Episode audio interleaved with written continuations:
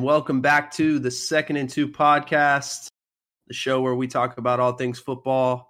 I'm your host, TB. I'm with my co host, producer extraordinaire, um, hat connoisseur. Uh, he's not wearing one today, though, but you know, Yeah. because he's got the fresh he's got the fresh cut, so he had to show off the fresh cut today. Uh, Denver noted Denver Broncos fan, but bandwagon Rams fan. We accepted him. Uh, what else? What else we got for you, JD? Uh, I you know, make sure I include all the of nicknames. flipping burgers. You can Ma- Grill. Master, Grill Yeah. Master. Uh, I, my guy Jody. Jody, what's up, man? What's up, bro? How, how you been? How's the past week been going? You know what, man? Things have uh, things have been pretty bleak in the uh, Bulmer household, considering the the Lakers taking this big L 4-0 sweep yeah, to the was a tough one Nuggets. to watch. Shout out the Nuggets, though. Really good team. I'll say it now. I think they're going to win the finals. So Yeah, I I could I could agree with that. I mean, the Heat they're relying on Jimmy buckets mainly, and then you know they're shooting. Celtics, you know, they don't know what they're doing right now. um, it's a good thing for everyone that this isn't a basketball podcast. uh, I'd probably be going off right now, but save that for the uh, for the basketball podcast. Um, it's a great thing. This is a this is a football podcast, and uh, we're in the pretty dead period of the off season. OTAs are starting, um, which is kind of fun, but also sort of meaningless because half the players don't actually go to OTAs these days Yeah. but um you know it's something right? And in, the end of may middle of june is that point of the football off season where we're kind of just looking for anything to talk about. Um so this uh these next few few weeks we'll be talking about each division giving you a little bit of preview for the 2023 season. Um joe who we got who we starting with today Today we're starting with the AFC East, if I'm not mistaken. So we're looking at the Jets, the Bills, the Patriots, and the Dolphins. Right? I That's believe really- so, my friend. As Jody said, we got the AFC East starting up today. Um, I mean, I think we'll just start with some interesting tidbits about the AFC East.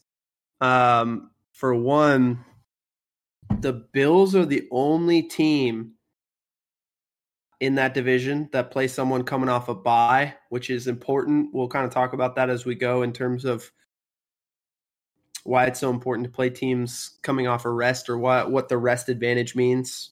Uh, some other stuff that I wrote down. Did you know, Jody, that the Pats won the AFC East every year from 2009 to 2019? Yeah. Then you know, Tom Brady. I could have told you that one. The, the Brady era, bro. Every year Yeah. from 09 to 19. That's like That's so, a lot of years though. That's dominance, 11 man. That's 11 That's straight our- years. That's our childhood from like sixth grade forward. Yeah, pretty much. Um, I now, thought for the first one you were telling us with the Bills, I thought you were going to tell us that they're the only team to have not made the Super Bowl or doesn't have Oh. a Super Bowl win. That's coming. That's coming. Uh, Bills fans are already get, like getting anxious right now. Now, positive for the Bills, they've won this division each of the last three years. So once Brady. they, yeah, once they took it from from Brady, uh, or I guess Brady left the division, Yeah. they they kind of took the torch and have won it each of the last three years. The Dolphins last won this division in 2008. That was uh, Bill Parcells taking over, if you remember, kind of taking over as an executive. Uh, Tony Sparano, I believe, was the head coach. Rest in peace. Uh, but it's been a while for the Dolphins fans since they've won the division. The Jets, though, haven't won the division since 2002 they have a playoff drought right now since 2010. That's And tough. uh, Mark Sanchez. yeah, Mark Sanchez, right? Yeah. So now, interestingly enough, this division has had at least two playoff teams in each of the in five of the last six years. Um, now, what's also interesting is they haven't had their wild card team um, doesn't make it out of the first round. They haven't had a team do that since 2010 when the Jets went to the AFC Championship. So generally, yeah, generally it's it appears this division puts two teams in the playoffs, but one's going to lose in the wild card and the other one's probably going to lose in the divisional round. Is pretty much how it's been um, for each of the last three, uh, you know, five of the last six years. Yeah, the Bills fans are not happy. and finally, maybe worse for last if you're a Bills fan. The Bills are the only team in the division that hasn't won a Super Bowl, of course, famously going four times in a row in the 90s and not winning one. Um, so, yeah, that's a little bit of a divisional overview for you. I mean, Joe, as we look at this division, I personally sitting here today feel like you're probably going to see two playoff teams come out of this division. I think that feels likely. I don't know yeah, how you feel. That makes sense. I mean, you're looking at the Jets most likely, and probably the Bills. I mean, like you said, the Bills have won their division the last three years, so it feels like they wouldn't take that much of a step back. And then the Jets, with the new addition of Aaron Rodgers, you could expect them to not only make the playoffs, but potentially even division in some cases. Hmm. Yeah, and I would say you know the Dolphins. They were a playoff team last year. They added some in you know some interesting pieces in the offseason, namely Jalen Ramsey. And then the Patriots, it feels like you can never count them out as long as Bill Belichick is their head coach. I mean, you know, and he he added an an actual real offensive coordinator this offseason, yeah. so that's step in the right direction for Mac Jones. Uh, but obviously, we're going to dive deep into all these teams and kind of consider all of those things. So we're going to start with the uh, New York football Jets. Go ahead, take it away, Joe. Yeah, so the Jets, their record last year, they finished at seven and ten. That left them fourth in their division overall, which is kind of shocking because they had a good defense in my eyes. They did pretty mm-hmm. well, but mm-hmm. not really. Let's see, they missed the playoffs as I just mentioned. Let's yeah, see, what I mean, was some key additions and losses of players that you see that they did? Well, over the you know, I think I think uh, you look at it, and this may be something that went under the radar, but they lost Mike White in free agency, actually to the Dolphins, a division rival. And Mike White was the guy who played pretty well when he was healthy. Um, when he had to come in and play for Zach Wilson, and you know he had some issues with his ribs down the stretch, and so yeah. they struggled actually without him. I think that's a sort of underrated guy that they lost in the offseason. They also lost guard Dan Feeney, wide receiver Elijah Moore, um, a D lineman Sheldon Rankins, and then another guard Nate Herbig.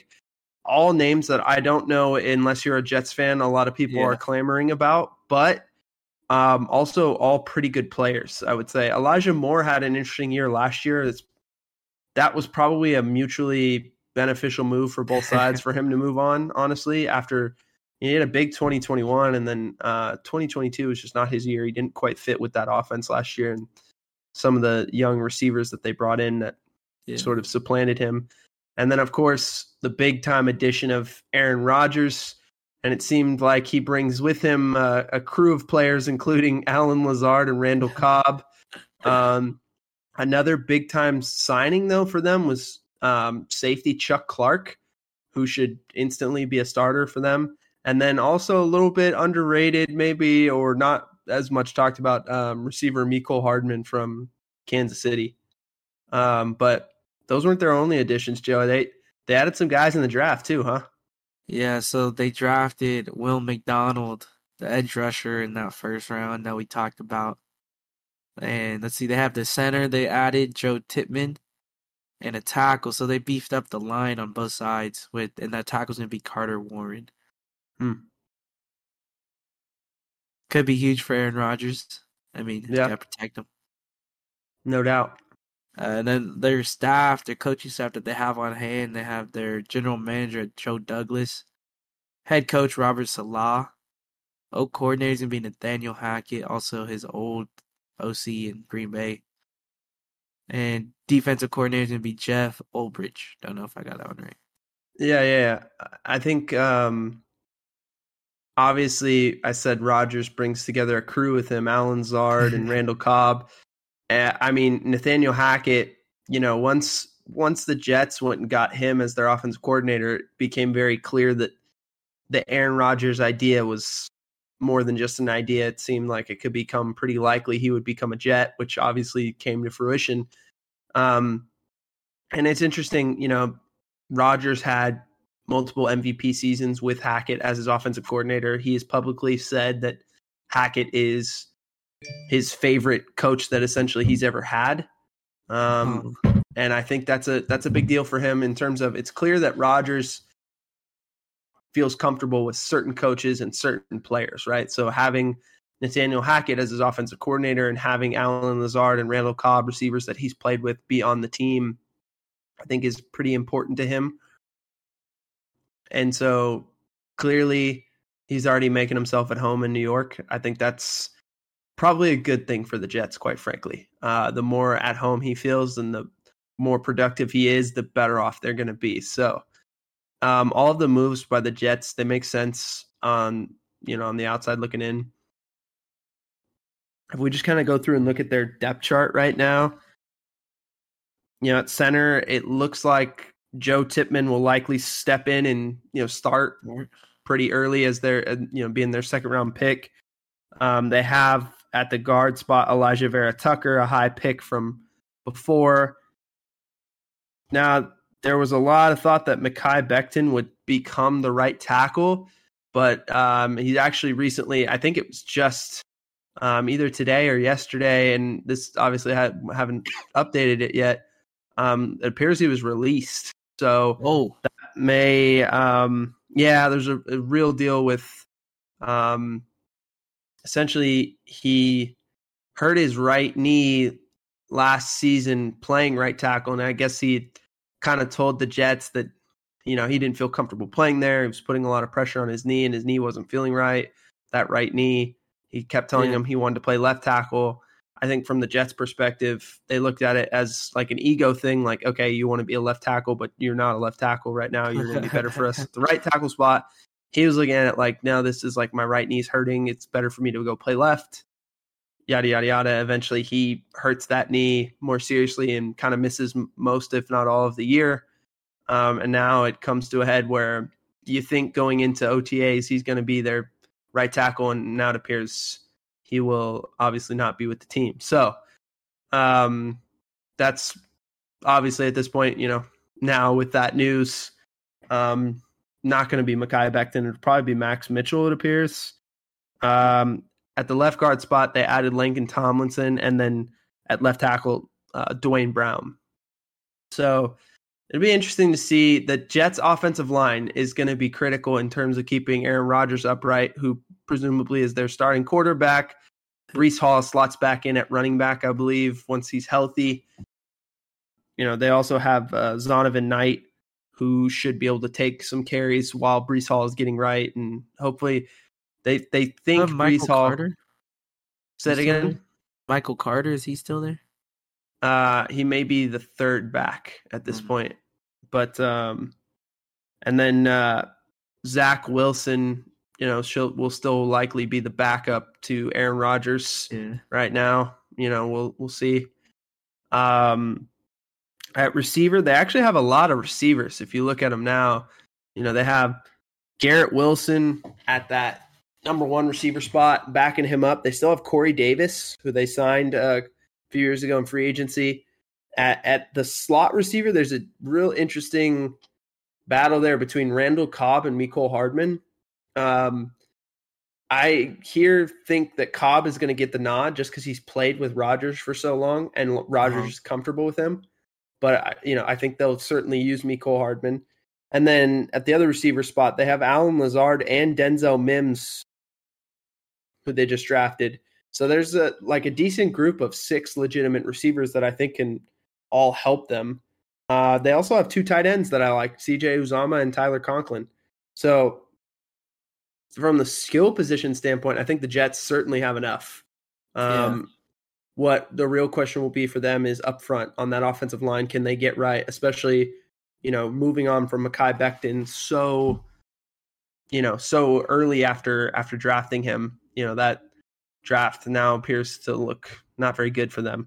Um, and then defensively, you look at up front, they're going to have a, a an impressive group with you know John Franklin Myers, who signed a long term deal last offseason, Quinton Jefferson.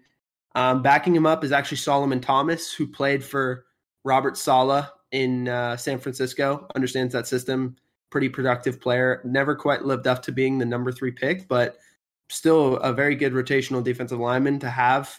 Um, and then Quinnen Williams, obviously, there's a little bit of a deal going on there with mm. him wanting a new long term deal and the Jets trying to figure that out. Um, and then also at the edge, you have Carl Lawson and their newly drafted first round pick, Will McDonald. So they have a really good group of guys up front. Um, it's part of what, you know, Joe, you said earlier that last off season, you know, last season they were pretty good defensively, and I would second that 100%. They were really good defensively. Um, and part of it was because they have this this huge front. You know, that's uh-huh. full of dudes, um, really good players, and you know, adding Will McDonald and in the draft just gives them another pass rushing option. You know, adding Solomon Thomas um, obviously helps as well. Um, then also, you know, another edge defender that they have in that rotation, Jermaine Johnson, who they drafted um, last season out of Florida State, who also had a, a pretty productive rookie year. So a lot of really good players up front. In the linebacker core, you've got Quincy Williams and CJ Mosley. Also, Zaire Barnes may give them some run. Um, and then in the secondary, the tandem of DJ Reed and Sauce Gardner were a revelation last year at corner. Yeah.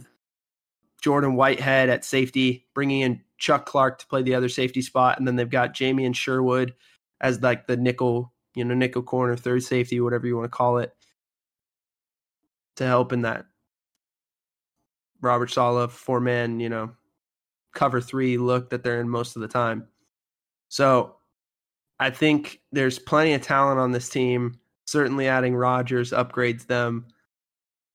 But, you know, a big part of this is going to be, you know, how that, what kind of start they can get off to and what their schedule looks like. So that's that's important to look at too. Yeah, I had a quick question before we take a look at their schedule. It's kind of yeah, dumb, but I was gonna say, do you think Sauce Gardner and Aaron Rodgers are beefing at all? Just based off vibes, you know? My guy went out there, threw on the cheese head last year. Well, it's interesting, you know. Yes, he did, but then if you notice, Sauce Gardner was big in like trying to recruit Aaron Rodgers there, and they actually went to a Knicks game together like two yeah, weeks I ago. Did see that. It was like them in like Breece Hall, I think. Yeah, but. so I think uh, it's more of a big bro, little bro thing now at this point yeah. than than any kind of beef. So I'm sure that uh, I think I think Sauce is probably just happy to have that guy on his team now. You know. Yeah, a quarterback they could all get behind. Hopefully, make plays for them. Yeah, but yeah. Looking ahead to that schedule for next year, we got a, a great week one. We got the Jets versus, or I guess week one matchup for them. I don't know, that sounds yeah very broad when I said it the first time. So yeah, their first game they're playing Monday night against the Bills. Hmm. That comes off hot, straight divisional game already. Yeah. After that, they they fly out to Jerry World, play the Cowboys. Then they go they go back home, play the Patriots that following week for week three.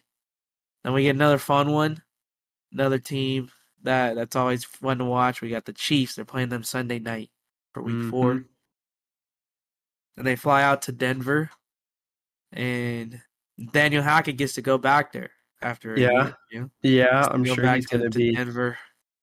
sure he's going to be amped for that one. yeah, the fans are going to love him. show him some love, you know. yeah, yeah. Uh, let's see. Then week six, they go back home, play the Eagles. Then they get their bye week, week seven. How do you feel about the week seven bye? Is that a little early for you? What do you think? Well, I mean, this is what I would say. Obviously, you know, if you're getting your bye week before week eight, it definitely feels early in the season. Probably makes things a little tougher. And quite frankly, though, like looking at the schedule, the toughest part of their schedule is those first those first six weeks are brutal.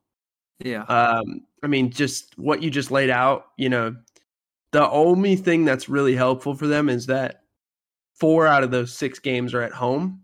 So you do get to be at home quite a bit, but you're talking two primetime games, you know, one against a divisional opponent. You know, you got you have to go to the Cowboys and then you have to go two mile high, right? Those are two tough environments to play in.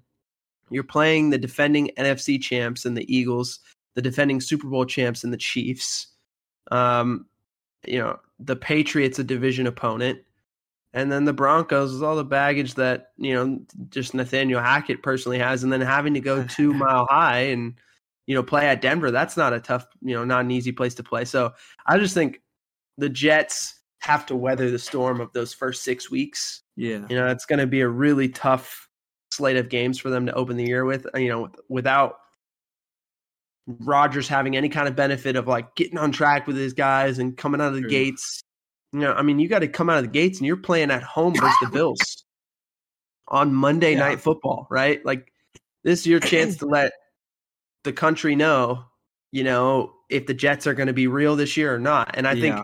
a lot of Jets fans, you know, Jets fans are kind of, I don't know if anyone's like Eagles fans, but Jets fans are like Eagle fans in, in the sense that they're going to either jump on the bandwagon and be all in, or if you're not performing, they're going to be upset.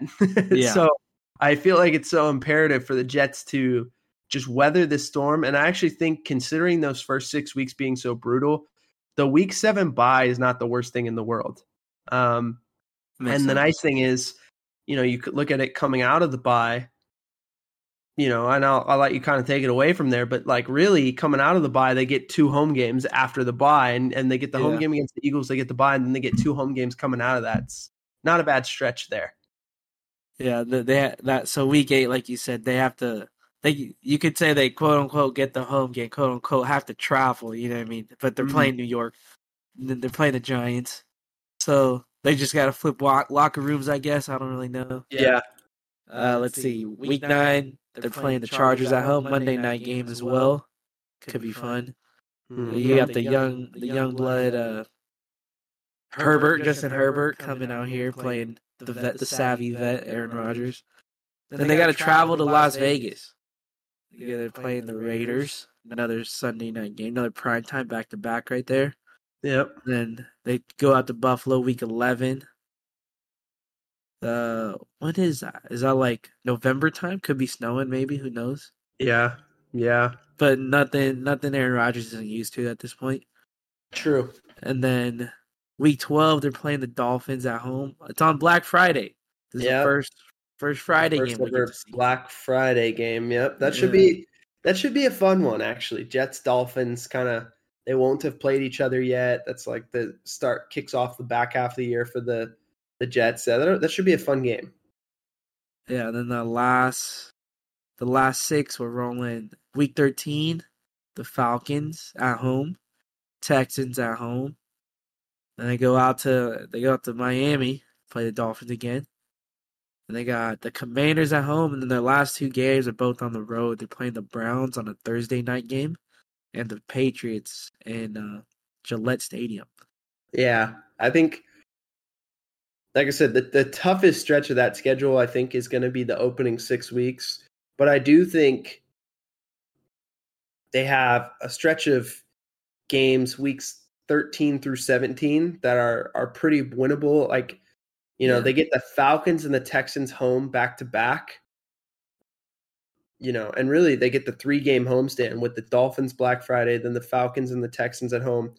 They go to the Dolphins, but then they come back home and they get to play the Commanders. And I think that trio of the Falcons, Texans, Commanders could be three of the, you know, bottom six, seven teams in the league this year. Yeah. So you get those three at home, and then your two road games are the Browns and Dolphins. Like going to Miami in December is not the worst thing in the world, quite frankly. and then the Browns, you know, it's a Thursday night football game. Who knows that that could be that Browns game feels like it's either going to be a really tough game or you know, a game where they should feel good about winning. And then obviously finishing the year at the Patriots is not it's not easy, but I think that week like 12 to 16 range for them is the winnable. easiest yeah. stretch of their schedule um, with the the toughest games in there being you know those two dolphins division divisional games. But I don't know, Jay. I mean, you see it any differently in terms of the tough and the easy easy stretches of their schedule? No, I mean, in terms of like a four week range, I think that's the, about as best you could get right there. Yeah. I mean, if anything, maybe after their bye week, coming off that bye, you get staying in New York versus the Giants. You get the Chargers at home and the Raiders. Like maybe, like not necessarily the Chargers, but the Raiders could be easy. The Giants could be potentially easy.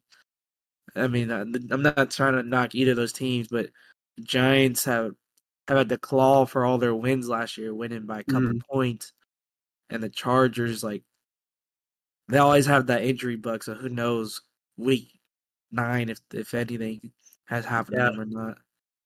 The Raiders, I think there's still a question mark there with Jimmy G, but that's a that's a conversation for another day. Correct. Correct.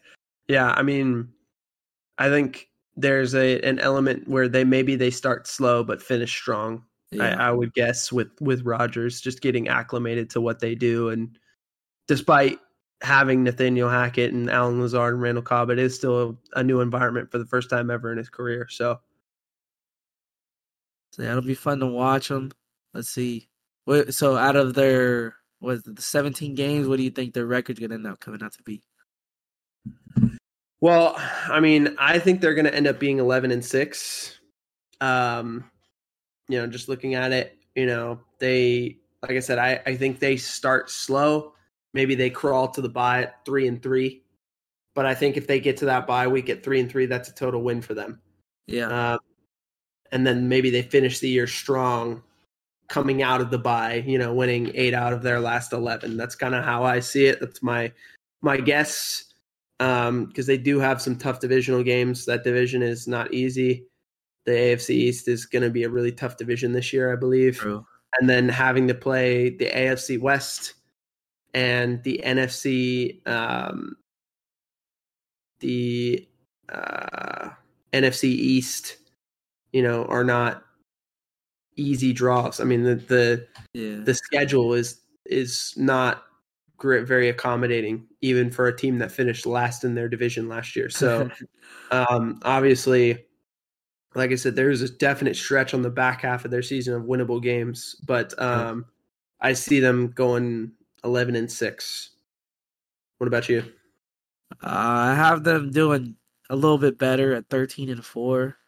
I, I mean, the way I say, I think the like you said, the first six games are going to be tough.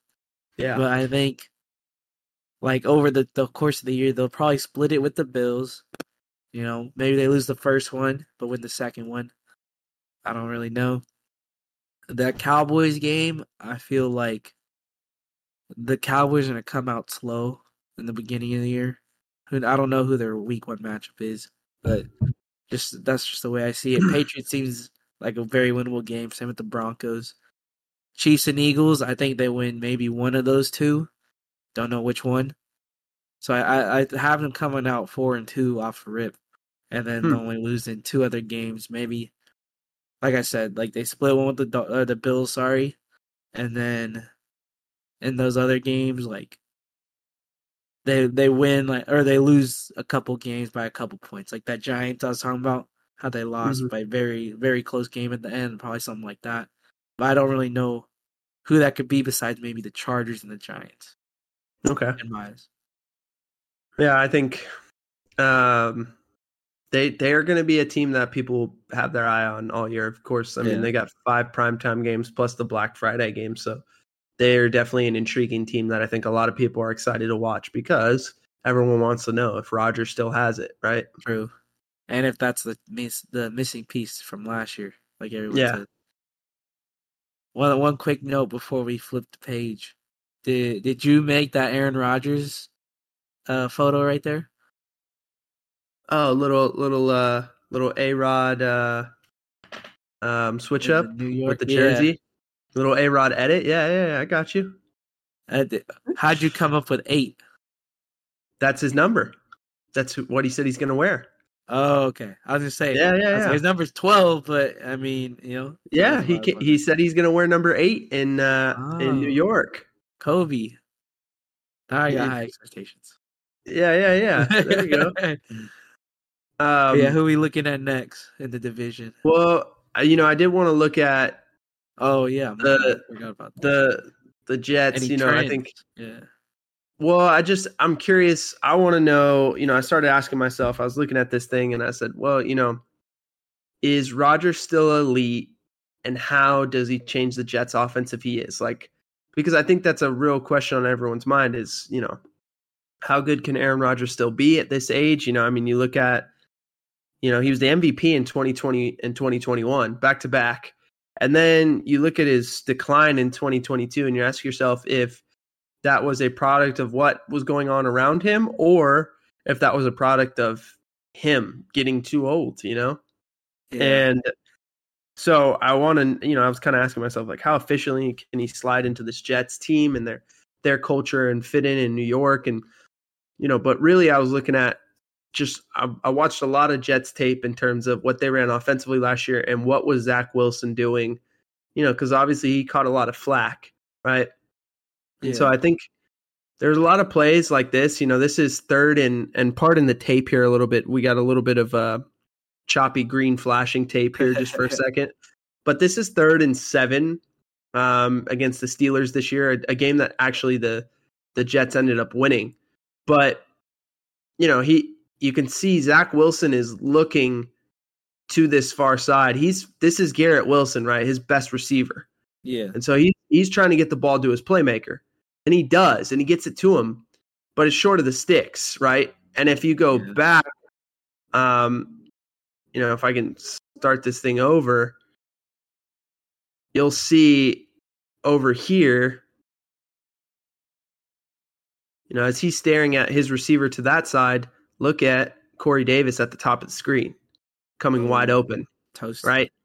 He never gets over the there. dude running across the middle right there, like Yes. He sticks on he sticks on Garrett Wilson because he says that's my best guy. I need to get him the football. And he doesn't go through the progression. And so now, yes, he completes a pass, but it's short of the sticks. And so it doesn't keep the the, the possession moving, right? And he misses Yeah. that ball over the top.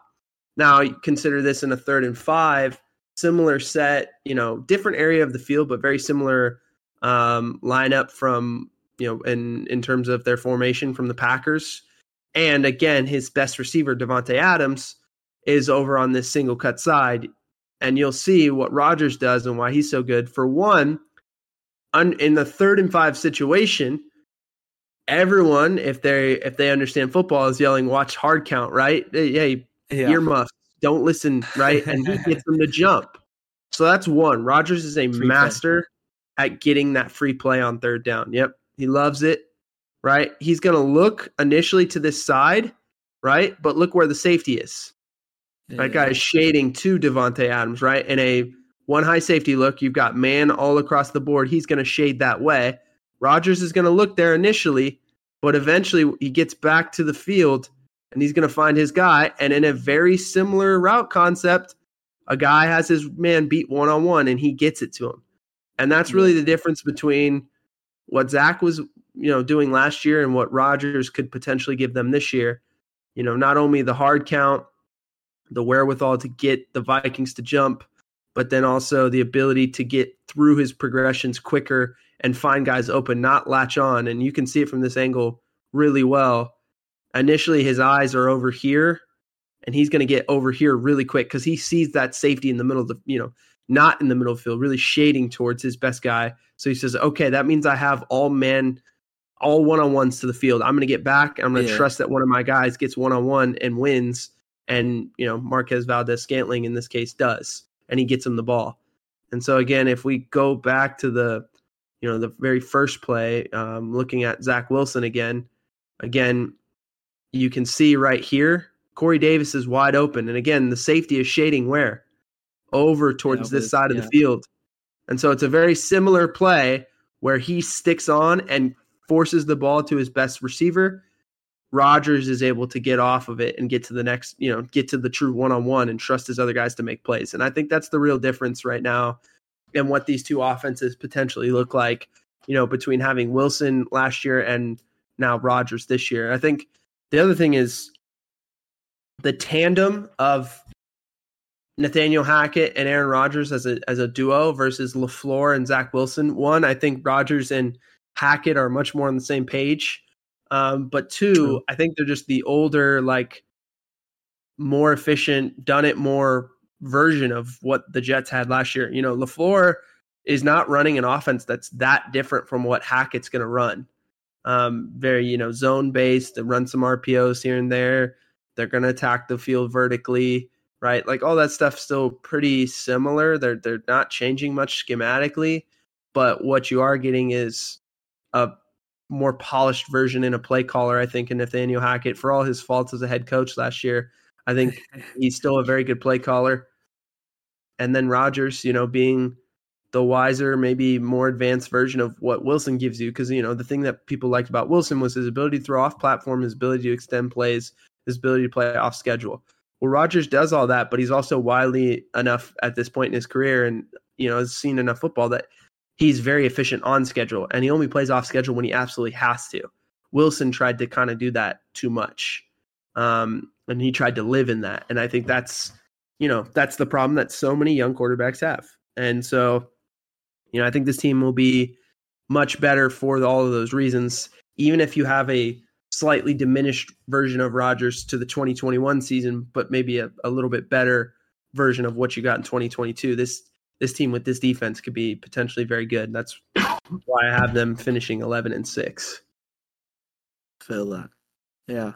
It's interesting to see just like the the more zoned in that Zach Wilson was on one dude, especially I mean, I guess he has he has two on that side of the field, so it was a little different, but that could just be like the maturity thing or like growth factor, you know, not having that no much doubt. time in the league. No doubt, and I think it'll probably be good for Zach Wilson to play, you know, to be around Aaron Rodgers for a year and to see what that looks like, and then next year we'll see what happens. Whether this is a one year deal with Rodgers, two year deal, whatever. Maybe Wilson moves on, maybe Rodgers moves on. I don't know, but yeah, this year he'll get with Rodgers. I think should be very helpful to him if he has any chance at salvaging his career. I feel that. Going looking ahead for the next team in the division, we're looking at the Dolphins. They finished nine and eight last year, being second in the division, just squeezing it into the playoffs, for, and they lost in the wild card. Who uh who do you think they lost was like a, a big loss for them? I, I got one in mind, but well, I mean, I think the biggest one is they didn't really use Mike Gesicki at tight end. Um, yeah. Not like they and they they did a better job with him last year. Um, obviously, they tried to trade him going into the year, didn't quite work out, and with you know the writing was on the wall when they tried to trade him. But um, for that being the case, I thought he had a pretty productive year. Clearly, not the same as his you know 2020 year. I think where he was really really good. So he he was a semi big loss. I mean, I think the bigger loss maybe was their safety Eric Rowe. Um, that was kind of a, a big deal.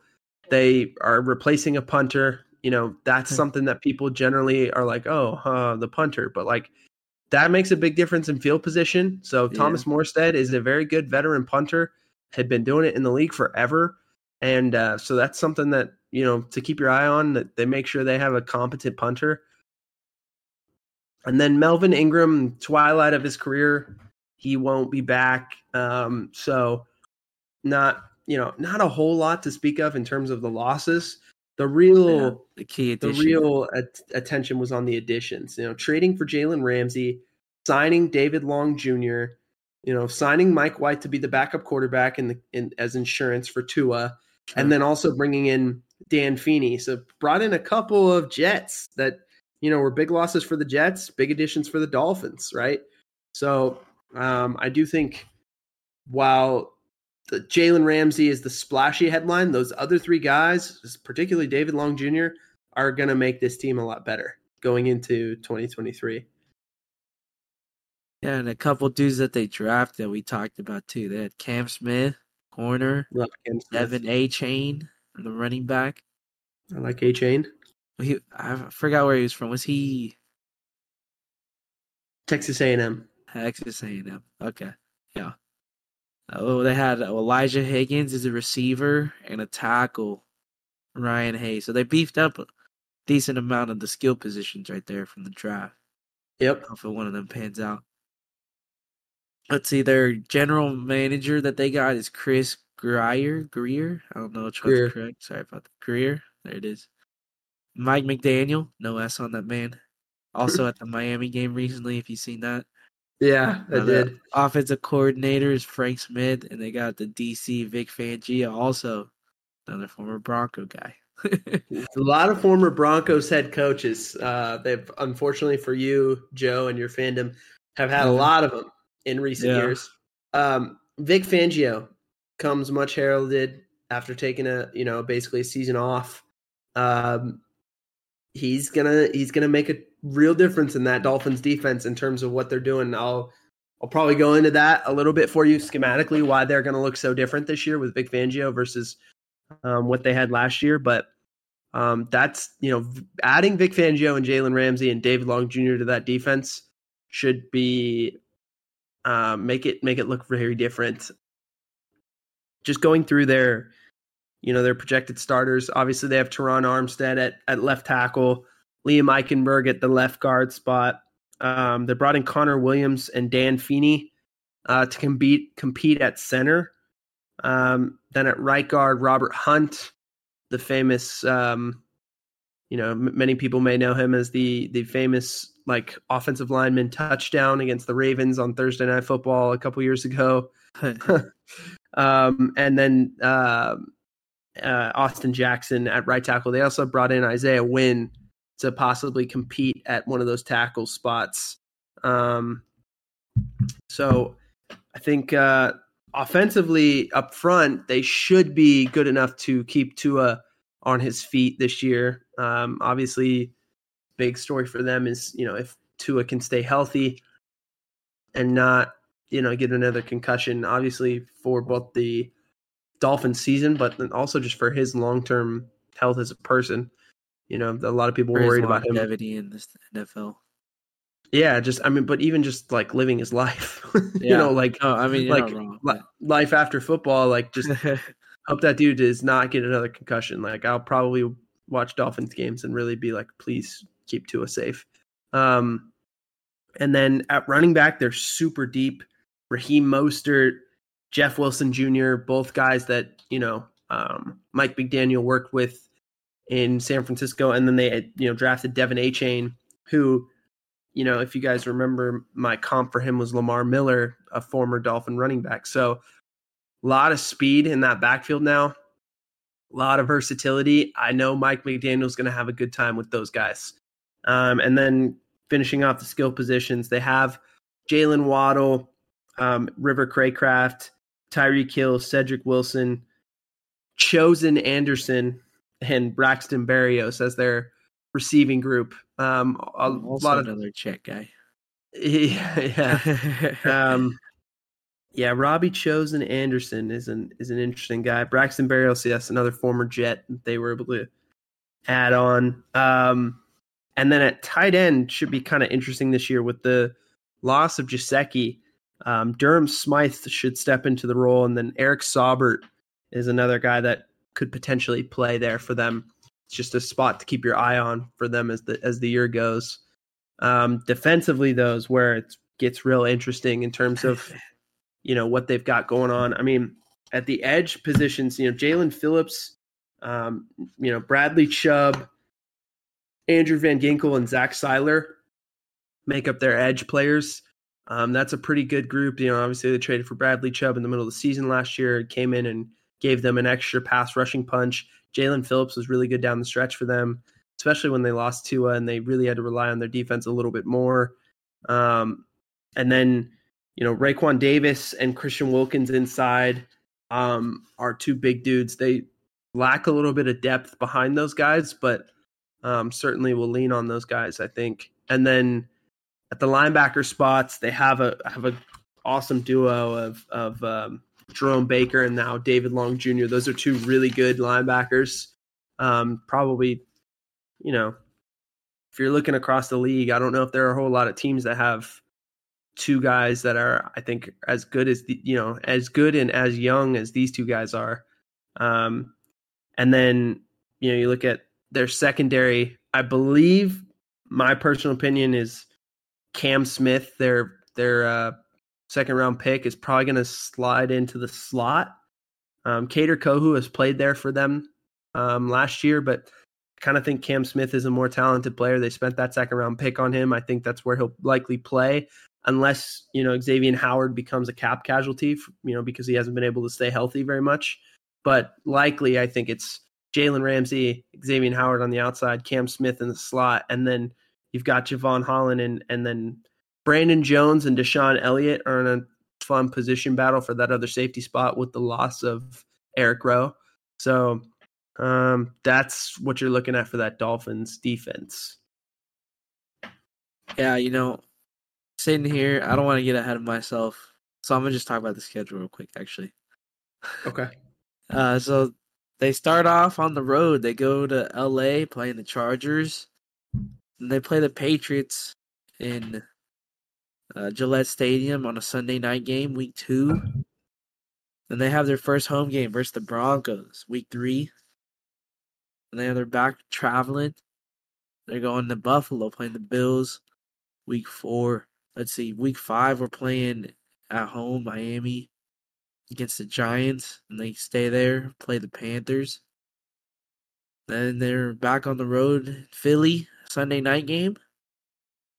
And then they're going home week eight, playing the Patriots. And then they got it. They got the ultimate travel here. They got to go to Germany, playing the Chiefs. That's going to be tough.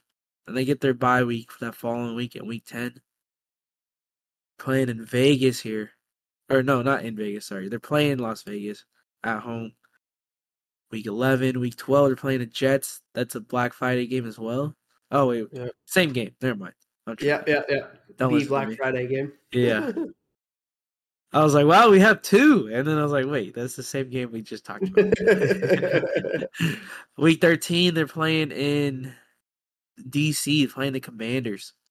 Week 14, Monday night game, and playing the Titans at home.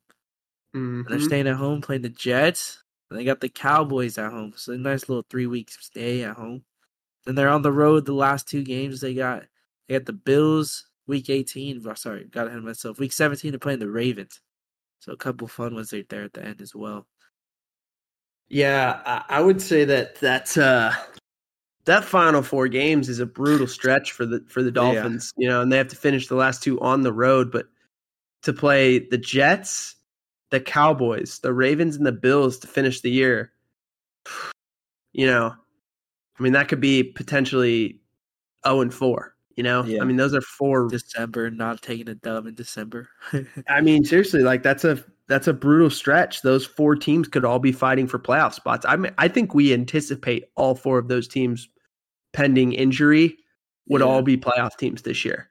And I mean, so that's a that's a really rough finish, and also have to finish at the Ravens and at the Bills.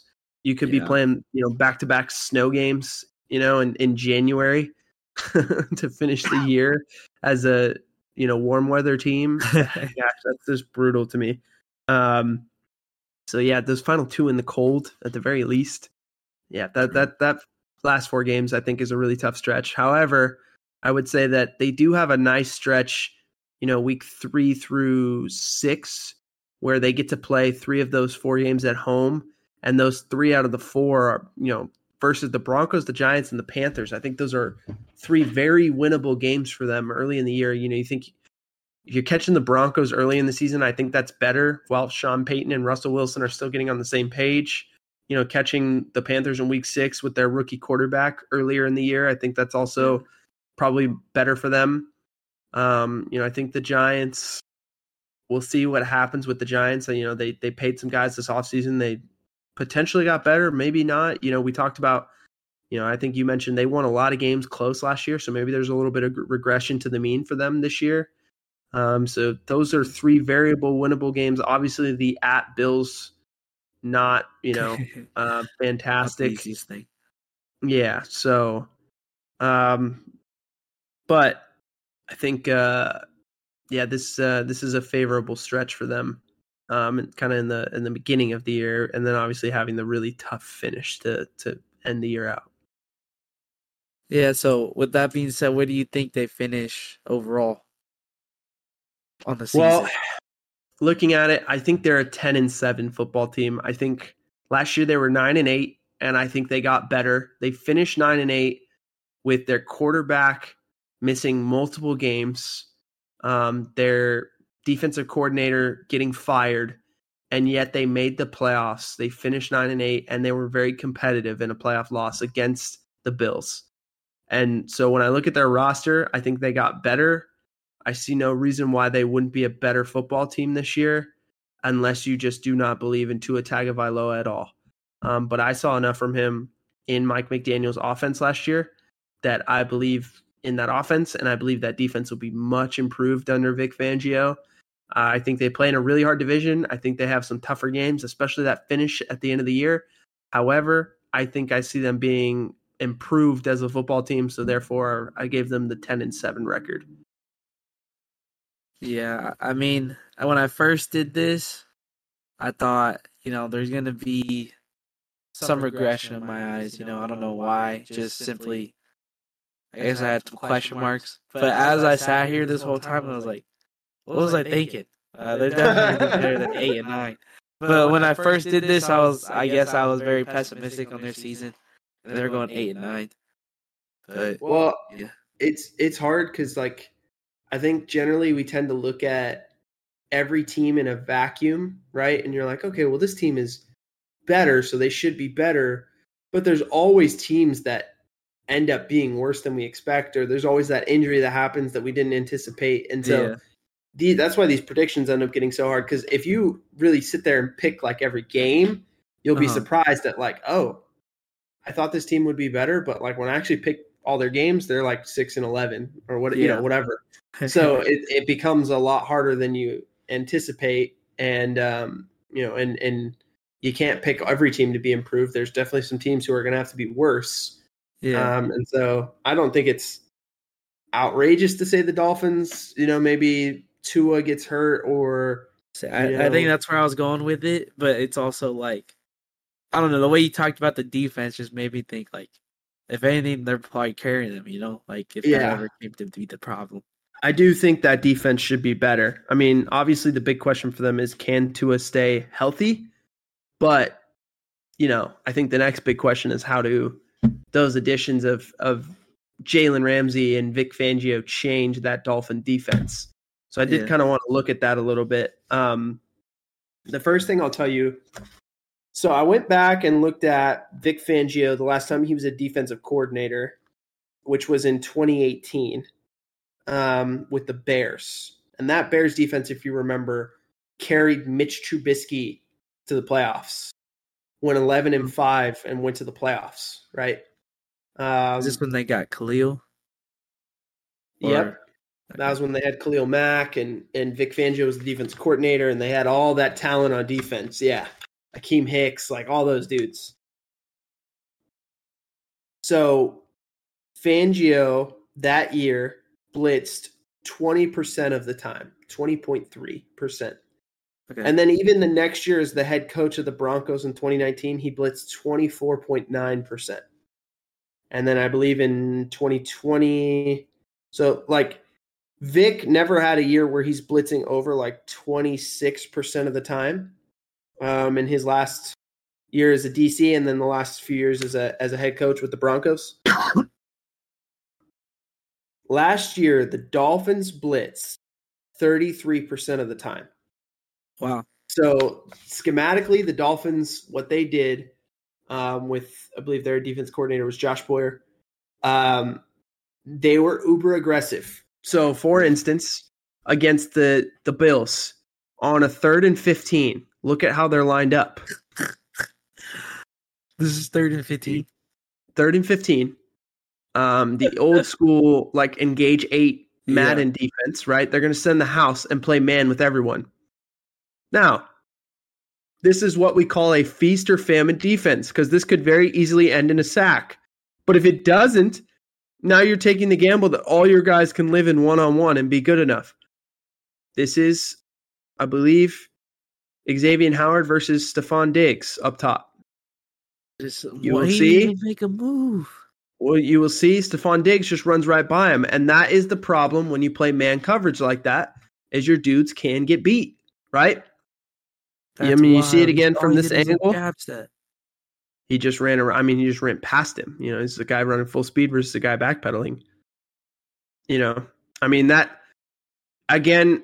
What I will say too, and I want to make clear for everyone watching or listening, it's really easy to cherry pick plays and to make your point right. To be like, okay, well, here's a play that shows like why this Dolphin defense, uh, you know, fans likely sucks. You know, that might be the term that is used here's why this defense sucks, right? And I can easily show you a clip that says, oh, here's why this defense sucks.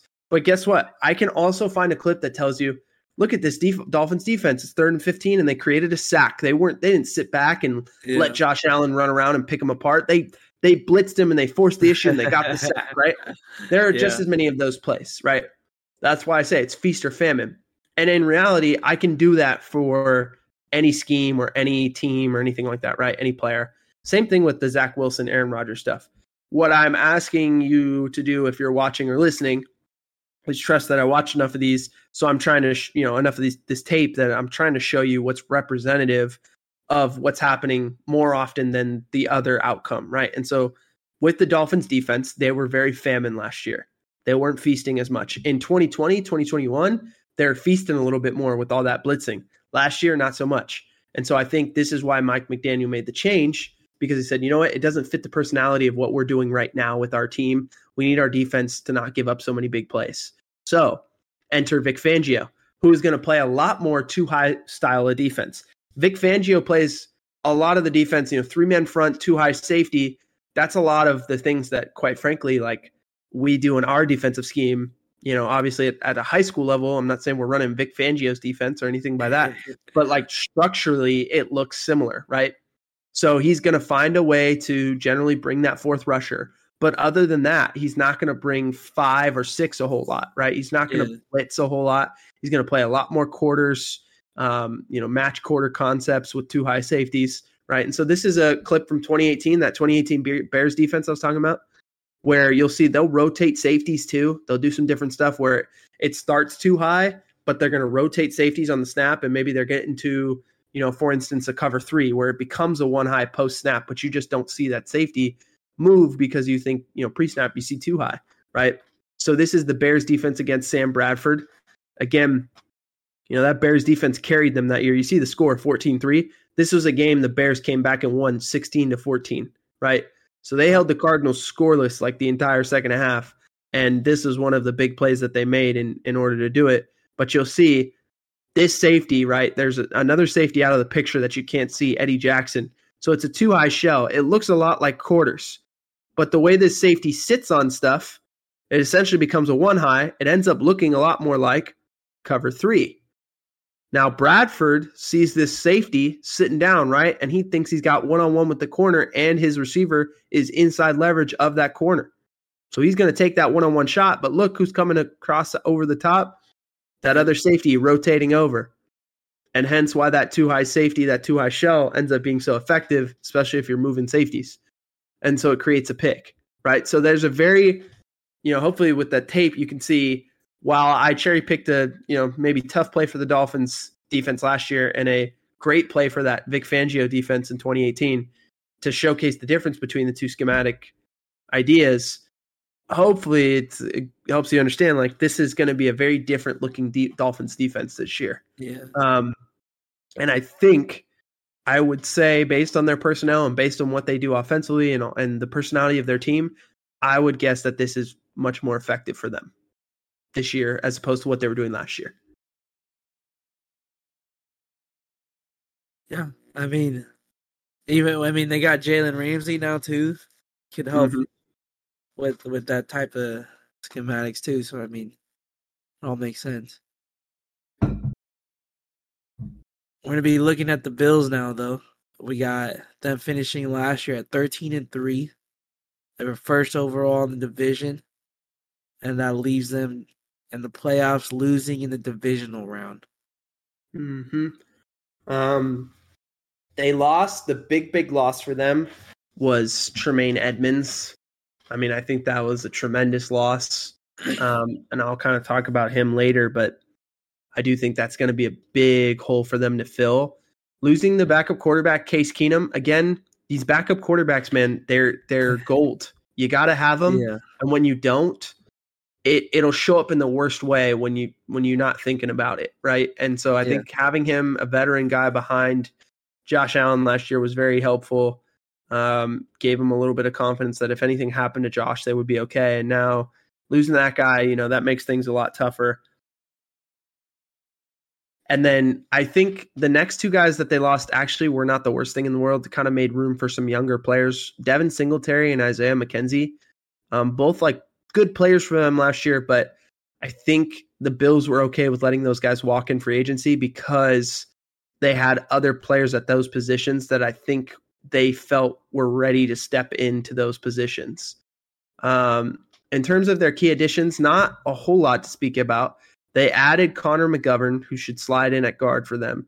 Um, Deonte Harty at receiver. Um, Poona Ford on the D line should actually be another good rotational piece for the already pretty deep D line. And then Taylor Rapp could be very interesting on that team. Um, curious to see what role they have him play.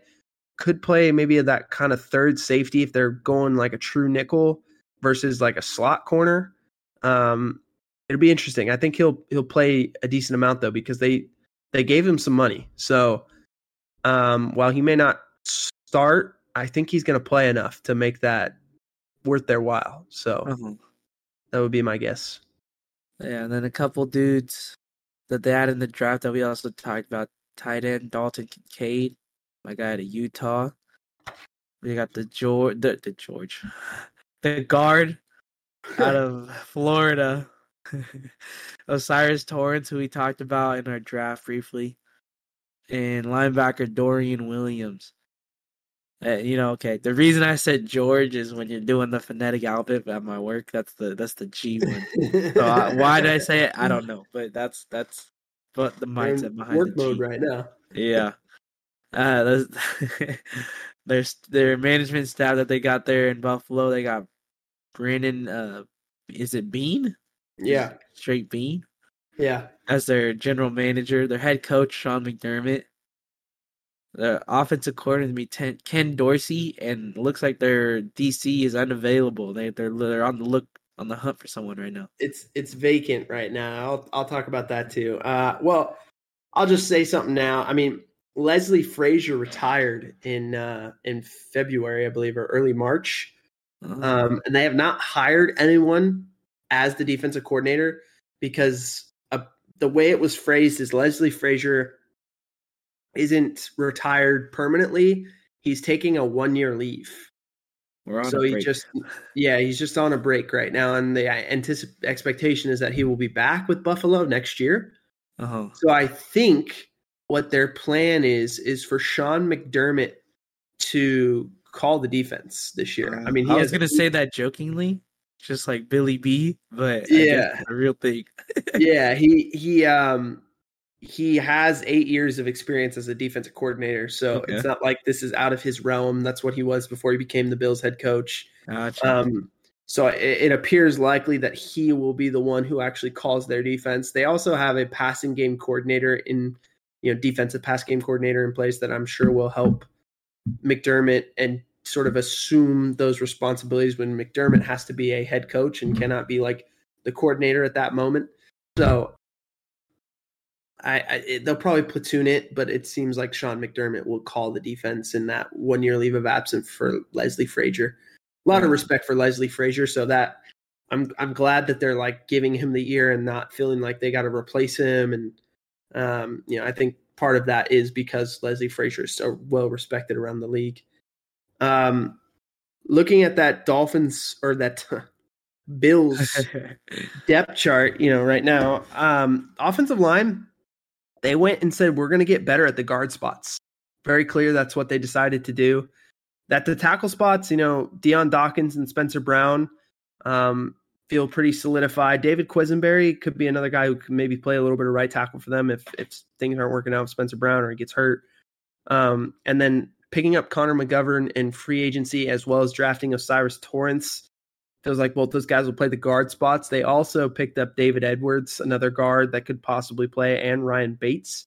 And then they have Mitch Morse, who's been a pretty good center for him.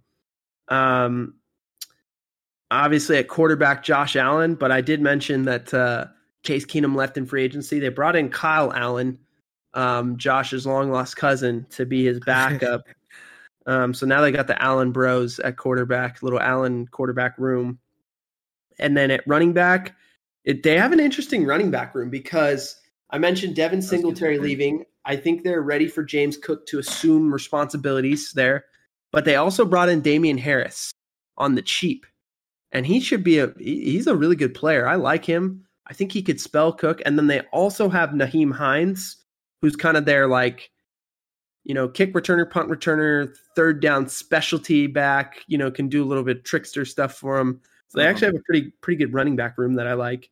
Um, assuming that James Cook can can be the lead guy, or maybe Damien Harris can can be the lead guy. But um, from a receiver standpoint, you know, they have Diggs, I think Khalil Shakir steps into that slot receiver spot that is left vacated by Isaiah McKenzie. Again, the other kind of young player I was mentioning that I think they thought was ready to step in. Shout out to Shakir too, because he's from uh, you know, the the Temecula, you know, played at Mr. Murrieta. So shout out to him for making it in the league. And then um, they also have Deonte Hardy there, you know, that they brought in free agency. He could potentially be a starter for them as well. And then Gabe Davis and Trent Sherfield kind of round out the rest of their receivers. Tight end, strong tight end, tight end room. Drafting Dalton Kincaid in the first round to go with Dawson Knox.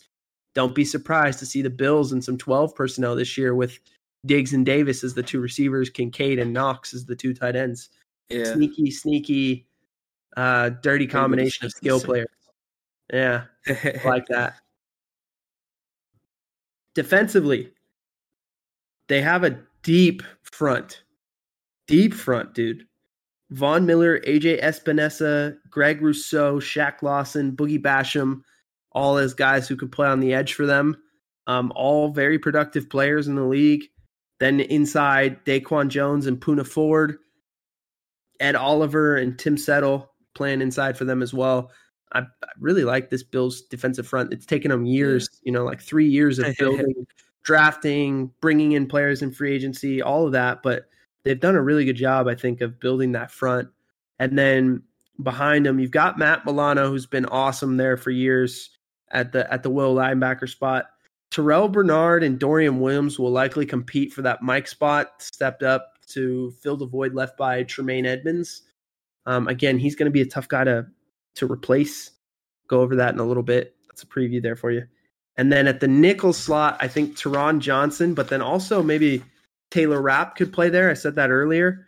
Um, and then you look at the the secondary, you know, Tre'Davious White, and then uh, Kaiir Elam and Christian Benford, Benford playing at the other corner spot with um, Micah Hyde, Jordan Poyer, and then once again Taylor Rapp as their safeties. I, I think this Bills defense is going to be interesting this year. They lost Leslie Frazier, their leader on defense, and they lost Tremaine Edmunds, their you know um, leader on the field. So a little bit of new leadership on defense. I am very curious to see how they perform. I'll say that. Yeah, their schedule, at least in my eyes, compared to yours, I thought was a little bit tougher.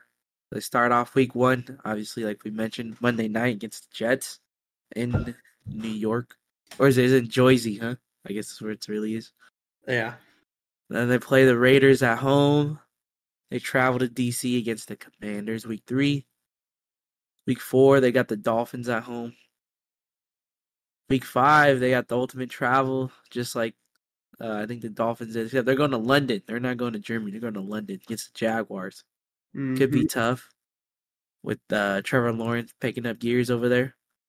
Yeah. play Sunday night and oh at home, sorry. Against the Giants Sunday night. Week six. Week seven they travel to to New England, play the Patriots.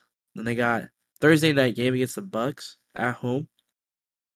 Week nine they're going to Cincy to play the Bengals on a Sunday night game. And they have a, a lot of games right here where they're prime time. Mm-hmm. Week 10, they're playing the Broncos at home on a Monday night game. What was that? Uh, the little bed right there. What was that indicating? Yeah, so that is the Broncos get the bye week the week before. Gotcha. So So they're coming Um, the rest that week to play. yeah, one thing I think people don't pay enough attention to is the rest discrepancy week to week. You know, generally it's a very good indicator of who may win a game is if it, if one team is have, you know, has a rest advantage over the other team, whether that's coming off the bye, coming off the Thursday night football game the week before when the other team played on Sunday, right? So you have an Yeah. extra 3 days of prep. Um yeah, and you know, so I think that's always something to keep your eye on is just if you have a rest advantage over your opponent and in this case you know the the Broncos will have that rest advantage over the Bills and then obviously you know every team has it coming off their own bye or unless the other team is also coming off a bye that actually yeah. does happen quite a bit um but this is you know one one week on the schedule that's one of those games where it's like everyone probably looks at that oh, okay, the Bills, they were a better team than the Broncos last year. The Bills will beat the Broncos. But then you really look at it, you're like, hey, the Broncos have the bye week the week before. It's a Monday night football game. You know, Yeah. maybe that's a sneaky, tough game for the Bronc or for the uh, the Bills. So just something to keep your eye on. And week 11, they're playing the Jets again, except this time at home.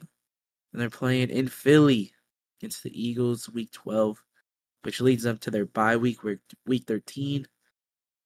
Then they're playing the Chiefs, tough one on the road. The meat of the schedule right here for the Yeah. Bills.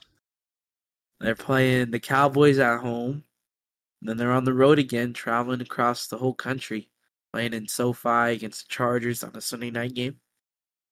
Then they stay in Buffalo against the Patriots right here. Then they close out on the road in Miami against the Dolphins. Yeah, I think that last five weeks coming out of the bye is going to be a rough stretch for them. They got to go to the Chiefs versus the Cowboys, at the Chargers versus the Patriots, at the Dolphins. Three road games, um, you know, including the Chiefs and Chargers. Are just those are going to be two tough games. You know, um, two divisional games to finish out the year, and then obviously the Cowboys. So this is uh I think those last five weeks will be very telling in terms of whether or not the Bills are truly a contender. Yeah. Um, I think their quote unquote easy stretch is weeks two through eight. Um, playing the Commanders, Buccaneers, Giants at home, getting to go, you know, to the uh, or the Raiders, I should say, the Raiders, Giants, Bucks at home, and then you know going to the Commanders. They've got those two divisional games with the Patriots and the Dolphins, and then obviously the London game versus Jacksonville. I think is a is a tough one, but that to me, that stretch, I see them beating the Raiders, the Commanders, the Giants, the Buccaneers. Right, I think all four of those should be wins for them, and then the tough games being the division games, and then the Jacksonville game in London will be tougher, but I would anticipate them um, coming out of that stretch probably you know five and two in that in that seven game stretch. So, but in in general, I think this Bills team, um, despite some small changes in leadership on defense, at the end of the day, they still have an MVP candidate playing quarterback, and when you have that, I think that's just good for twelve wins. I think that means you're going to win 12 games. You know, when you have an MVP guy playing at that level, and I anticipate Josh Allen will, you know, giving him Dalton Kincaid just another weapon offensively, helping boost the offensive line with drafting O'Cyrus Torrence and bringing in um, Connor McGovern. I, I just think their offense is going to be humming so much that even if their defense has a little bit of faults, and also don't underestimate them getting Von Miller back healthy. Cool. Uh, yeah, I think that that Bills team wins 12 games. Yeah, so I had them going ten and seven. I think mainly it was just like that stretch down the road you talked about being tough, like home away, home away, home away. You know what I mean? It's and those those opponents aren't easy. You got the Chiefs, the Cowboys, Chargers, Patriots, and Dolphins. Like that's all. It's all gonna be tough. And then uh, obviously with the Jets getting better, that's another reason why I got that many losses on the schedule. And then the Eagles and the Bengals, I think, also ones that are very tough for them. And I think that, like you said, with the weeks two through like eight, Commanders, Dolphins, Jaguars, Giants, I guess you could throw them in there maybe, and the Bucks, like all very winnable games like that. That you'll see. I think you could see them starting off hot, and then Mhm. down the road of the season, that's when it starts starts flipping on their luck. But I mean, ten and seven is where I have them finishing. Let's see. How do you think, or I guess how does how does the replacement look for their guy Leslie Frazier that that he quote unquote retired and then lose the loss of Tremaine Edmunds affect the Bills this year? Yeah. Um, I was thinking, you know, the most recent game the Bills played, it was a loss to the Bengals, but Tremaine Edmunds played really well in that game. Um, you know, it's interesting. He had over 100 tackles in all five years in the league that he's played. Um, he Wow. led the Bills in tackles in 2018, 2019, 2021, and 2022. And in 2020, when he didn't lead them in tackles, he was second to Jordan Poyer, who had an unbelievable year with 124 tackles.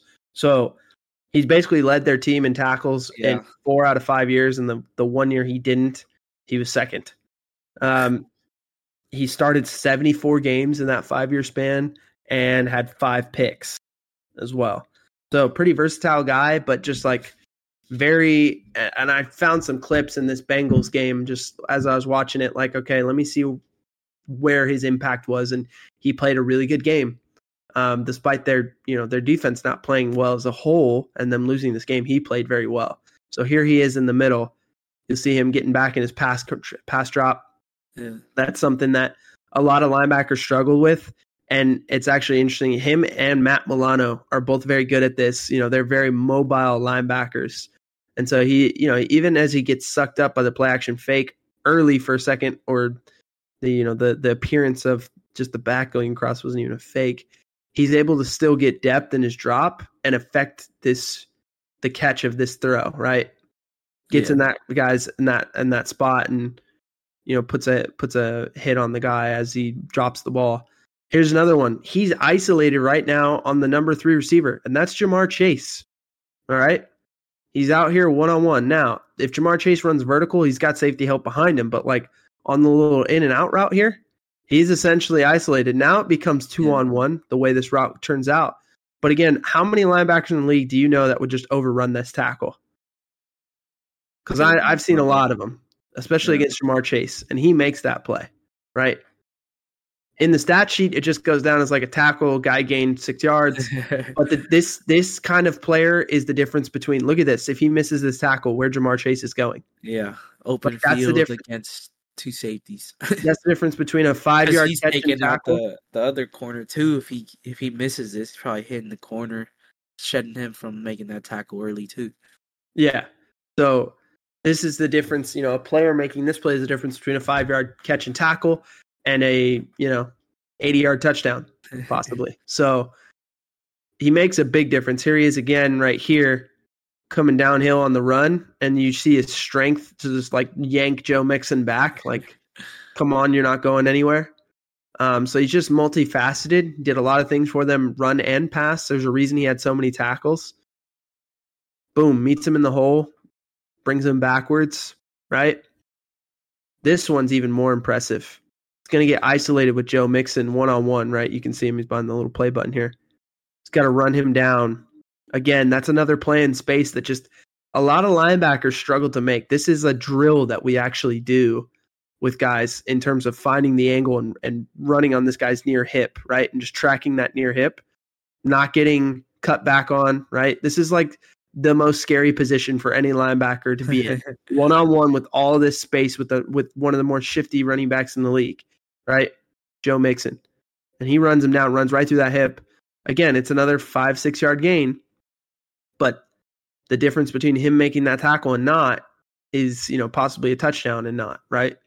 Yeah. So I do think that's, a big impact. That's a guy that they're going to miss. And I'm not sure that they have what I would see on the roster, would want to see on the roster to just replace him. Um, the tandem of him and Matt Milano have been really good there for five years. And not having Tremaine Edmunds is going to hurt, I believe. So I wouldn't be surprised if they start slower on defense. However, as I said, that offense is still so good that Yeah. uh, I think they'll be okay. Now, which leads us to the fourth and final team of this division. We're looking at the New England Patriots. They got a record of eight and nine last year, making them finish third in the division, and they ended up not making the playoffs. It was the the Bills and the Dolphins cut that out. Yeah, they lost a couple guys that they, um, you know, went and signed in free agency a couple years ago. I mean, Oh. Jakobi Meyers is, was a homegrown guy, but Jonnu Smith and Nelson Agholor, a couple guys they signed two years ago in free agency when Bill Belichick went on his um, unusual splurge. Um, they also lost Brian Hoyers, the backup quarterback, um, and then um, Damien Harris, who I mentioned. You know, he went to the Bills, um, and then they added Juju Smith Schuster. Very interested to see how that works out. But even more important, maybe, is Riley Reiff added to that O line. That's really big for them to shore up that right tackle spot. Um, they added Mike Gesicki, an interesting tight end weapon, and then um, also added um, running back James Robinson, who um, obviously was cut by the the uh, the Jags, and then um, the the Jets added him last year when when their guy went down, or I believe maybe it was a trade. I can't remember if the Jags traded him to the Jets or cut him and the Jets signed him, but one way or another, he was with the Jets most most recently, and the, the Patriots added him to their backfield. So, um, interesting losses and additions from the Patriots. I think they overall came out on top and got better with with free agency this year. Honestly, Yeah, and even even better, they got our guy Christian Gonzalez, the corner out of Oregon. That's huge. We talked about him a little bit. We are both big on him. mm-hmm. They got an edge rusher, Keion White, and a linebacker, Marte Mapu. So they're just getting guys for Bill Belichick on that defense. Hey, I'm going to tell you, Marte Mapu is a Bill Belt. Like he's going to be. I think this defense got so much better in the draft this year. Marte Mapu is going to be really good.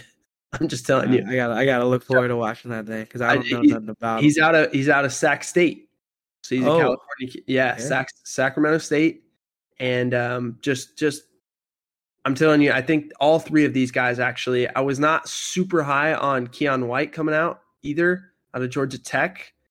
I mean, I thought he was a good player. He wasn't in my top five edge rushers or anything like that, but I think all three of these guys just they make sense with Bill Belichick. When I saw those picks, I was like, "Ooh, I think he went three for three on that." And those all three dudes they're going to contribute to their defense this year. So yeah. don't be surprised if if that's the case, and we come back thinking, "Man, the Patriots had a great draft."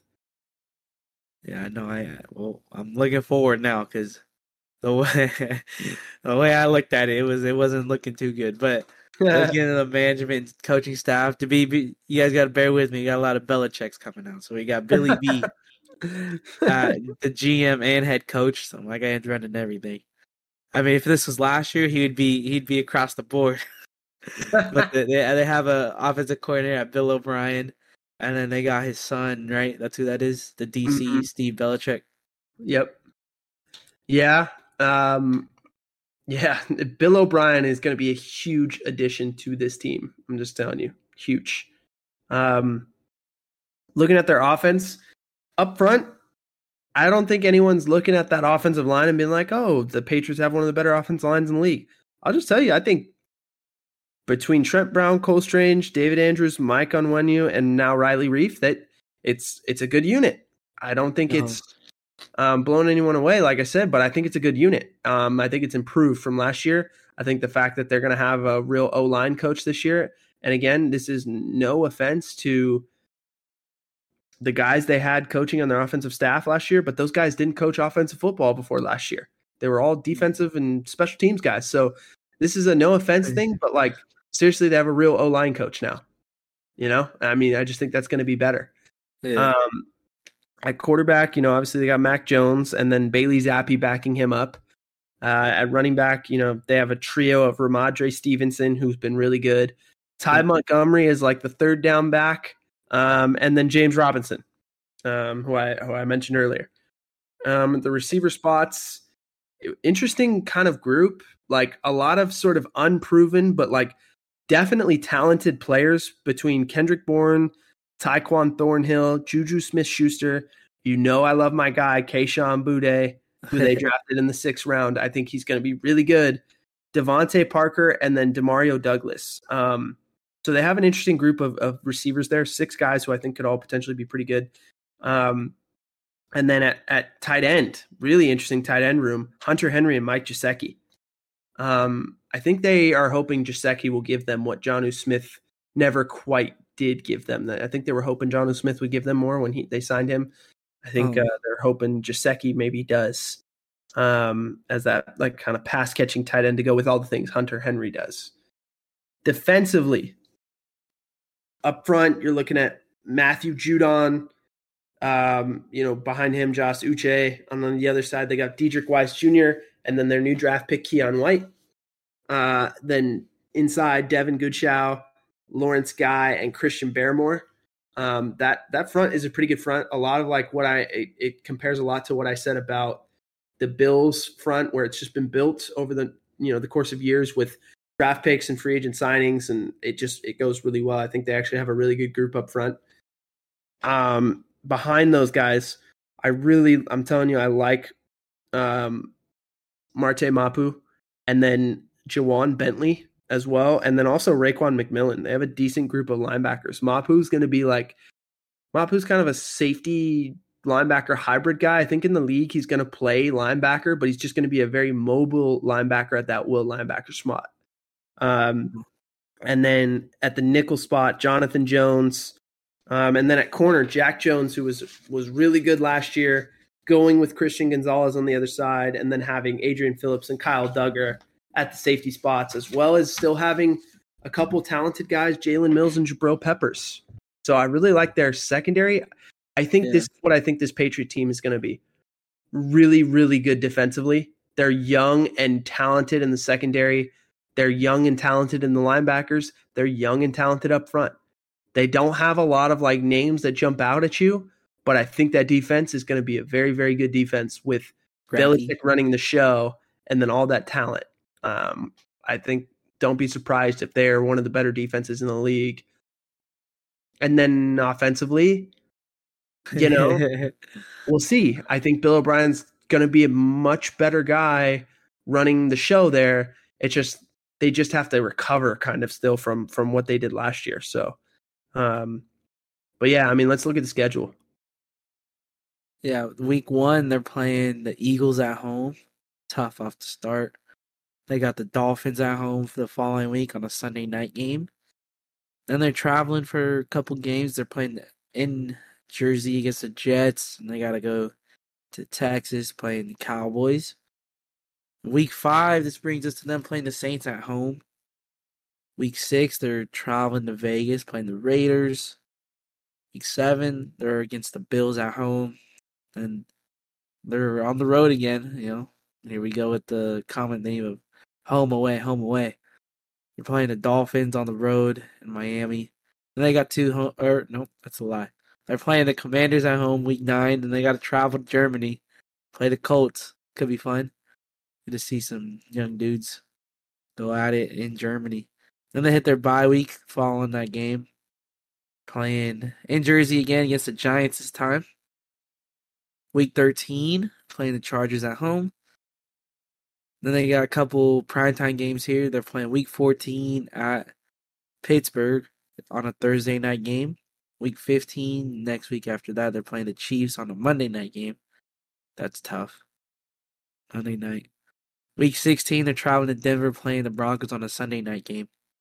And they got 17 at Buffalo against the Bills, and then week 18, they close out at home versus the Jets. I'm just going to tell you right now, those final six games are tough. Just, I mean, they have three primetime games in a row. Yeah. They're going to play three out of those six are on the road, including back to back road games in Denver and Buffalo in late December, early January.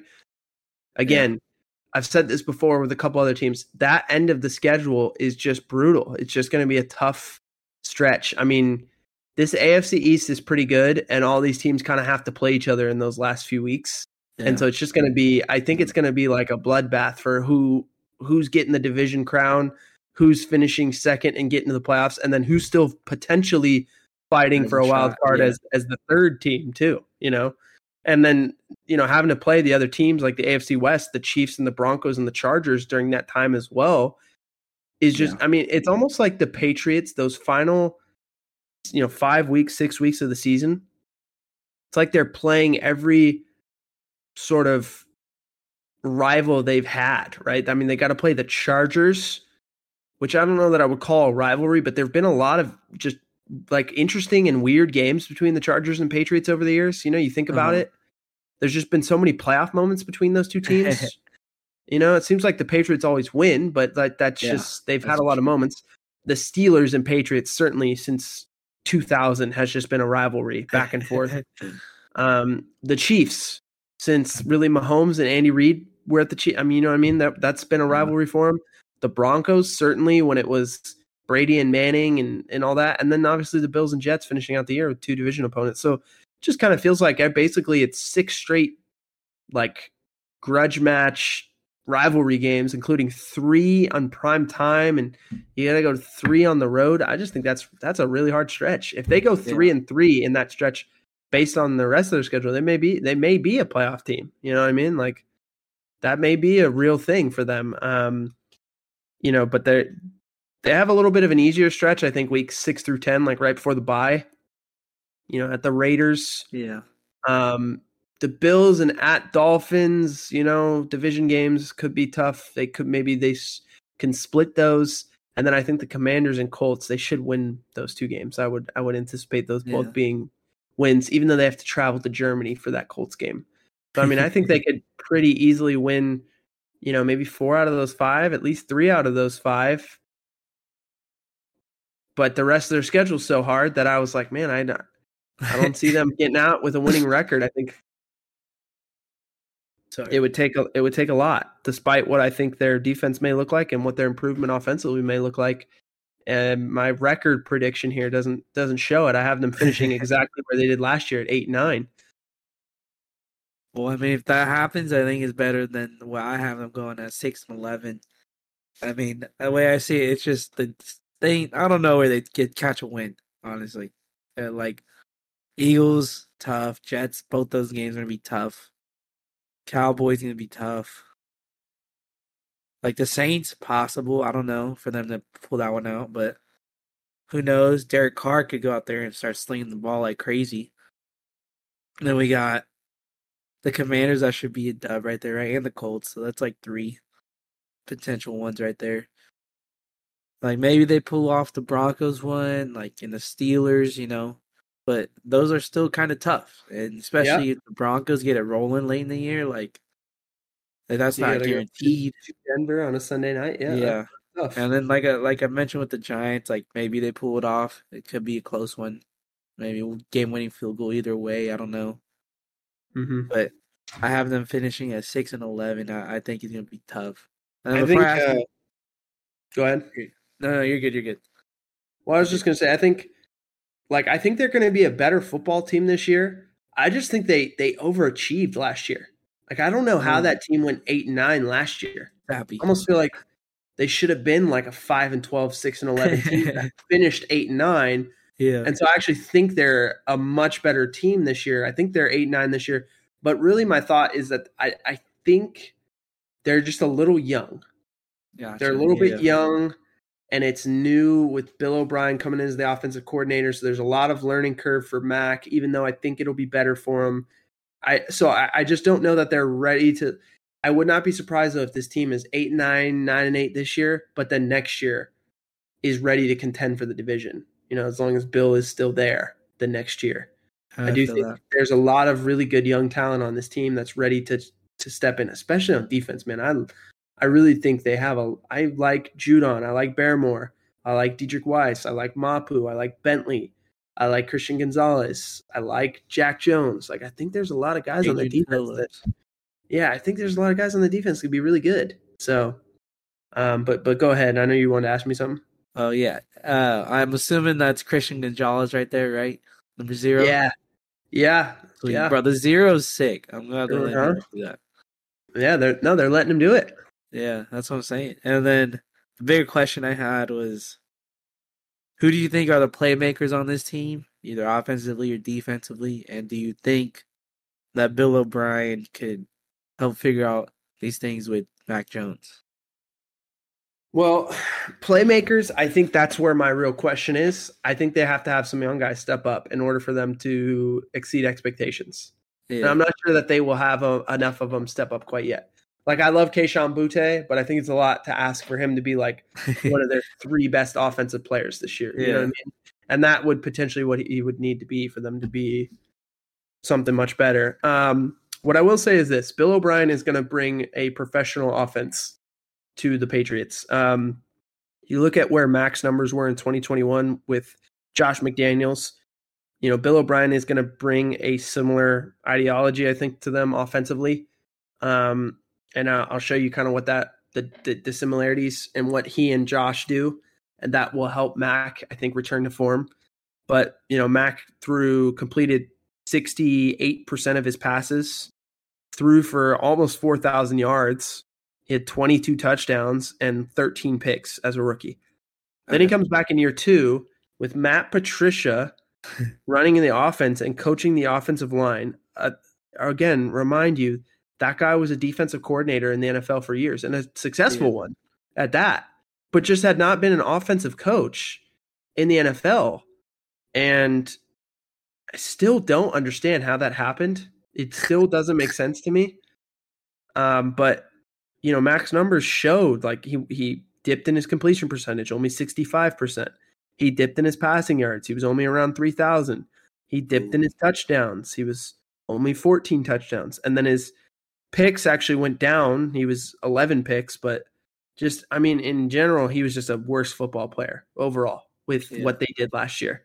And so I think if you look at tape from the last time Bill O'Brien was in the NFL, he's calling plays for the, the Texans in 2019 or 2020, I believe. I can't remember now. Um, but this is that playoff game between the Bills and the Texans. So I just want to look at the series of play calls for the Texans on this drive. The Texans came back and win this game um, after being down 16 to 0. Right. And so they start the play. They're going to run a little split ISO, right? Go get 10 yards with the running back. Sweet. Okay. Next play of the drive. Now they're going to come back out. They love that 11 personnel look. Run tight end, one back, three receivers. You go. Now he's going to throw a quick game flat to the receiver. Go get five yards. All right, good. Keep the drive going. Second and five. Here we go. What's next? We're going to bring a little motion, right? Play action. Get the ball vertical down the field. Stretch the defense. Fantastic. Right. This is this is really good play calling. Get the ball in your hands of playmakers. Oh, now we come back to the split zone. All right, right. Split action, I should say. Now we're going to run a little power counter. Now we get to, to third and eight. We're going to let, you know, Deshaun go make a play and find his best receiver and get him the ball. First down. Yeah. Now that's a drive that became a touchdown, right? But the sequence of play calling, you could see how the offense is built upon itself, play call by play call. Uh, That's a guy who's in a rhythm. That's a guy who understands who his quarterback is. That's a guy who understands who his playmakers are. And this is a game, you know, this goes back to last year um, or two years ago with Josh McDaniels at the helm. And you'll see a very similar style of play calling, right? What do they start with? Hey, that split ISO action. It's like the exact same play, right? Go get 10 yards running the football. Okay, now bring a little motion, right? Interesting that you see more motions and shifts. Play action. Get the ball out. Okay, go get three yards, two yards, right? Keep the drive going. Okay, now we're going to be creative and put our tight end in motion, give him a jet sweep, and let Jonnu Smith, our tight end, go get us, you know, six yards on first down. Again, you see more motion. We got a second and longer situation. This is not ideal. Play action pass. Screen. Okay, here we go. We go get pick up. go to work. Yep. This is tight end. Is tight end again, getting the ball to playmakers. Here we go. This is another creative play. Now we're got a little nub side. Oh, backwards pass, double pass, touchdown. Again, the sequence of play calling, it makes sense. It's professional, it's organized. I think this is where McDaniels and O'Brien are very similar play callers. They can get into a rhythm. They understand where they want to get the ball to. And I think that's just so helpful for a quarterback, especially one like Mac Jones. I do not think Mac Jones is an elite quarterback in the NFL, but I do think he's good enough that you can build an offense around him that will win. You know what I'm saying? I don't I think if you're asking him to make plays and bail you out all the time, you're going to be disappointed. Uh, But I think if you're saying, "Hey, we can build a team around him that can go win and be a true contender," I think that's realistic. And I think last year they were not doing that for him. They were asking him to win and do too much because he had to carry too much of the load offensively and he was not ready for that and it showed in his play. And I think Bill O'Brien will bring another level of understanding, you know, in terms of calling and his play calling and sequencing and all that good stuff that is going to help Mac, I think, get back to what he looked more like his rookie year. So while I think the Pats probably missed the playoffs this year, I think there'll be, and even I even have them finishing with the same record. I think they'll actually be improved though. I think it won't be like a fool's gold Yeah. eight nine. I think it'll be a legitimate eight nine. So that's my read on them. Um, yeah, I mean, it's gonna be fun to see with them actually being able to run plays on the offense, given a guy who understands offensive schemes and stuff. Yeah. Yeah.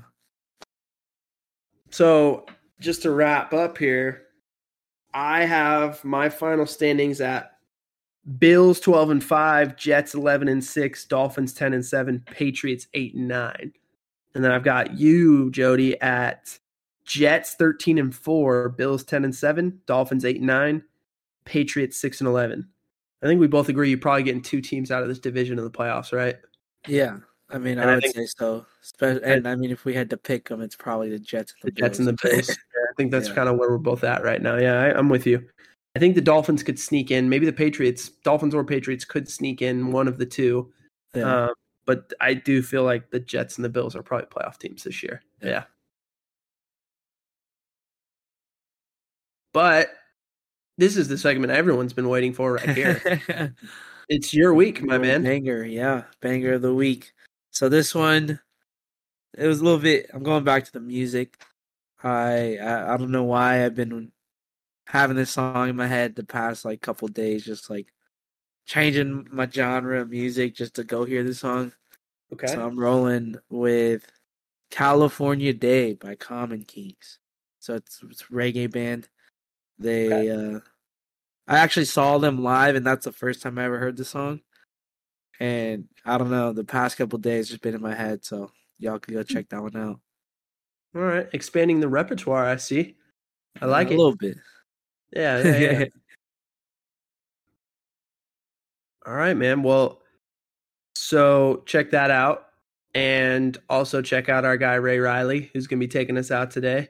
And also, don't be afraid to come back next week because we're talking about the NFC East. So, all you Cowboys, Eagles, Commanders, and, and, uh, and Giants fans come back and figure out what we think their their year is going to look like. But until then, we got our guy Ray Ray. Take us out. Sir.